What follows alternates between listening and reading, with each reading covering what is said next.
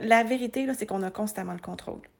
On a constamment le contrôle, mais l'idée, c'est quand on, tombe dans l'hyper-contrôle, c'est parce qu'à quelque part, on ne fait pas confiance en l'univers.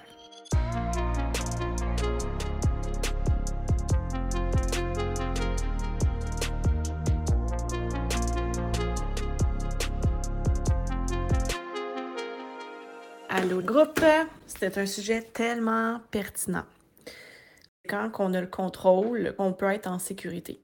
Ça, ça vient vraiment de notre éducation qui nous a enseigné, nos parents nous ont, et la société en général, nous a très bien éduqués dans ce sens où il y avait la possibilité dans ce processus-là de tout perdre. Il y avait une possibilité dans ce processus-là de... Euh, de se mettre en danger.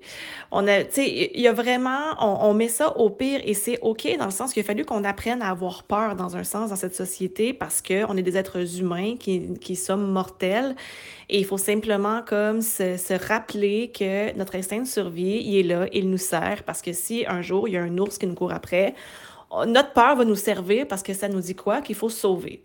C'est comme, ça nous sert dans ce processus-là. Là où c'est une, illusion, c'est quand on a une peur, exemple, toi qui veux quitter le spa pour être 100% indépendante, que toi qui es sensiblement stable, entre 15 et 20 rendez-vous par semaine, qui souhaite le 20 ultimement, mais qui vacille, euh, qui part pas, qui n'est pas à 7-8 par semaine, right? Tu sais, que tu as quand même un, bon niveau de de succès dans ton entreprise, mais il y a toujours cette peur du manque-là qui est jamais loin parce que ici, tout d'un coup, paf, ça tombe à 10 du jour au lendemain. Fait qu'il y a toujours une. une euh, on, nous a appris au fait à toujours faire attention. Mais qu'est-ce qu'il faut se, se, rappeler dans tout ce processus-là, c'est que notre instinct de survie et notre ego, il est là pour nous garder en sécurité, pour pas qu'on meure. Comme mon exemple de se faire comme attaquer par un ours parce qu'on est des animaux. Donc, il faut avoir peur pour se sauver, pour pérenniser notre survie. Mais c'est une illusion complète de croire que on est en danger de mort. Donc, si, exemple, tu lâches ton, euh, job de salarié et que tu es 100% indépendante et que là, ça, tu es à 20, finalement, tu réussis à retrouver le 20 et si, par exemple, ça revient à 15-17, c'est quoi le pire qui peut se passer? L'ego, lui, il fait comme, il veut te garder en sécurité. Lui, ultimement, ce qu'il pense, c'est que tu peux mourir. Mais pour ça, la question, est-ce que c'est vraiment vrai? Est-ce que c'est vraiment vrai que je peux mourir dans cette histoire-là? C'est quoi le pire qui peut se passer? C'est quoi le pire? Et si, exemple, ton ego te raconte que c'est possible. Dans le fond, le pire des cas, c'est quoi? C'est que je réussis plus à payer mes factures, c'est que euh, on, on, perd la maison, que je réussis pas à payer à finir les, les, rénovations ou peu importe quoi. OK.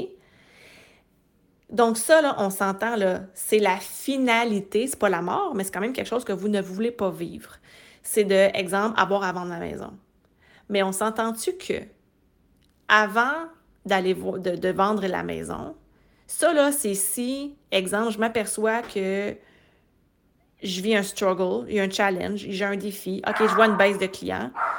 Ça, c'est de prétendre, l'ego te, te, te, raconte que si tu ne fais absolument rien, dans les, dans les semaines qui suivent, dans les mois qui suivent, puis que tu vous laissez aller cette situation-là, oui, ultimement, c'est ce qui peut arriver.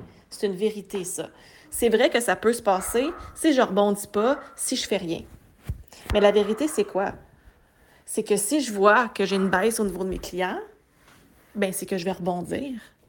Je vais faire confiance à mon intuition qu'elle va me guider sur exactement la bonne chose qui va être bonne pour moi. Mais of course que vous êtes à la recherche de solutions. Of course que votre intuition va vous mener vers votre prochaine étape pour que vous redeveniez un match pour remonter la pente. Me suivez-vous? C'est de faire confiance en votre intuition, qu'elle va toujours vous donner les informations nécessaires pour que vous puissiez prendre les meilleures décisions pour vous. Constamment, constamment, constamment.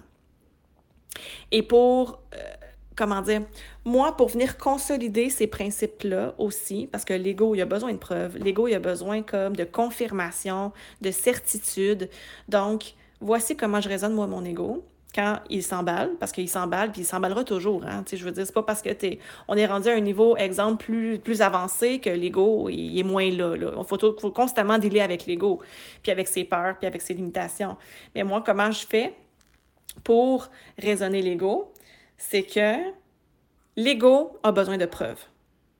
Donc, retourne dans votre passé puis pas si lointain, là, mais des choses que vous avez déjà vécues dans votre vie, récemment ou moins récemment, de situations où vous aviez, où vous avez, vous aviez eu peur, vraiment peur, puis qu'au final, vous avez vécu des circonstances, vous avez pris des décisions, les événements se sont déroulés d'une façon que finalement, ça s'est bien fini. Donc que techniquement, vous avez eu peur pour rien. Et pas juste un moment. Faites l'exercice deux, trois, quatre fois où j'ai déjà eu peur dans ma vie pour une chose, puis finalement, ça ne s'est pas passé. Pourquoi ça ne s'est pas passé? Parce qu'on a rebondi, puis on s'est fait confiance finalement qu'on a vécu les bonnes choses, on a pris les bonnes décisions, on a pris les bonnes actions pour ne pas que ça se passe. Me suivez-vous? Parce que la vérité, c'est qu'on a constamment le contrôle. On a constamment le contrôle, mais l'idée, c'est quand on, tombe dans l'hyper-contrôle, c'est parce qu'à quelque part, on ne fait pas confiance en l'univers. L'univers est constamment là pour nous montrer les situations, pour nous faire passer des messages, pour nous donner de l'information pour qu'on puisse prendre les meilleures décisions pour nous. C'est une co-création, en fait. Notre bonheur, notre réussite est constamment une co-création entre moi et l'univers. Et d'être dans l'hyper-contrôle, c'est de ne pas faire confiance en l'univers. Donc, l'ego, d'un coup, qui a eu la, qui, est allé chercher les preuves que, hey, c'est quoi, c'est vrai. La, la, peur ne me sert pas finalement. Donc, quand j'ai un semblant de peur, c'est tout le process, dans le fond, que je me remémore à l'intérieur de moi. J'accueille la peur, mais elle ne me limite pas à poser des actions que je sais qui vont être bonnes pour moi au final.